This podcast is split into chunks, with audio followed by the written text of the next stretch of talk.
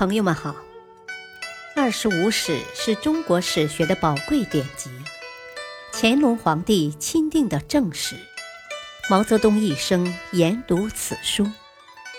欢迎收听《二十五史珍藏版》第八部《南齐书》传记第四，齐明帝。一，齐明帝萧鸾，出生公元四百五十二年，卒年四百九十八年，字景期，小名玄度，为高帝次兄始安王萧道生第二子。萧鸾少年时孤单，由高帝抚育成人，安泰裕元年。公元四百七十二年，为吉安令，以严于立政而知名。于明二年，公元四百七十八年，迁淮南宣城二郡太守，晋号辅国将军。高帝建齐，封为西昌侯，为颍州刺史。武帝时，先后为侍中、尚书左仆射、尚书令。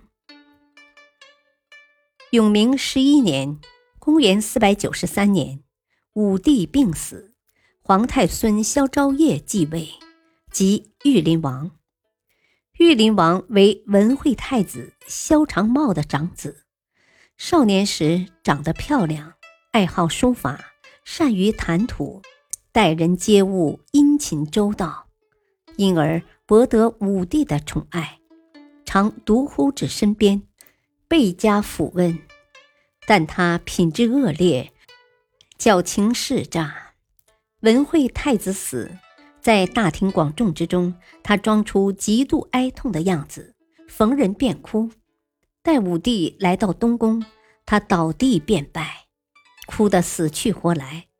武帝感到这个孙子颇有孝心，便更加喜爱。其实，玉林王一回到自己的房间。马上就欢笑畅饮。武帝病急，玉林王前往服侍时，面露忧伤，泪水连连。武帝见此，以为此孙必能担负大任，临终前直握他的手说：“若一翁，当好做呀。”意思是叫他化悲痛为力量，好好的干出一番事业。可武帝的丧车尚未出端门，他就托病回内宫，命歌妓奏曲作乐，鼓声歌声响彻内外。自从登基之后，玉林王浪费无度，好斗鸡跑马，把昭婉殿拆了，改为跑马道，又在宫内饲养名鹰快犬。还经常与侍从穿上民服，在闹市中游走戏玩。又在文惠太子崇安陵的墓道中投掷泥块，或赌赛跳高，做种种粗鄙的游戏。每看到钱，他就说：“以前我想多用一文都不行，现在可没人管我怎么用了。”随意赏赐左右侍从，动辄数十万、百万。武帝时，国库积钱数亿万，金银布帛无数，不到一年就被他挥霍殆尽。他还经常进入主衣库，让皇后、和氏及宠爱的妃子们用各种宝贵器具互相攻击，直到把他们打成碎片，才欢笑罢手。主上昏聩，周围则群小缠绕。虽然武帝临终安排萧鸾等人辅弼幼主，可玉林王偏爱中书舍人齐无真之、朱龙之等人。齐无真之所有建议及人事上的推荐，玉林王无一拒绝。仗是皇帝的恩宠，齐无真之将朝中的重要职位。划定价格，公开玉官卖爵，一月之间竟付至千金。他还擅自攫取宫中物品，占用差使人意，宁可不听皇上圣旨，不可违背摄人之命，是当时朝中百官的基本态度。宦官徐龙驹经常住在含章殿中，头戴黄纶帽，身披貂皮外衣，面朝南坐在案前，代替玉林王批阅公文。左右侍奉，仿佛就是皇帝。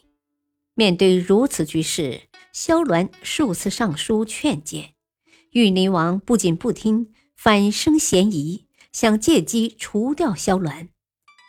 隆昌元年（公元494年）七月，萧鸾领兵入宫，杀玉林王于延德殿息弄，迎新安王萧昭文为帝，改元延兴。萧昭文继位时年仅十五岁，又懦弱无能，萧鸾根本未把他看中，只是把宗室诸王视为大敌。自延兴元年七月起，萧鸾自为骠骑大将军、录尚书事，把握一切朝政，甚至连萧昭文的饮食也需经他同意。一次，萧昭文想吃蒸鱼，让厨官向萧鸾请求，萧鸾没有理睬，厨官便以票期无令为辞，不敢去做。萧昭文只做了三个多月的皇帝，便遭废杀。同年十月，萧鸾自立，改元建武，是为明帝。明帝因为自己不是正统的皇位继承人。亲子皆幼小，而高帝、武帝子孙日渐长大，乃于即位前后蓄意大杀兄弟侄子。高帝有子十九人，当时还剩下鄱阳王萧羌等八人，都为明帝所杀。感谢收听，下期播讲二，敬请收听，再会。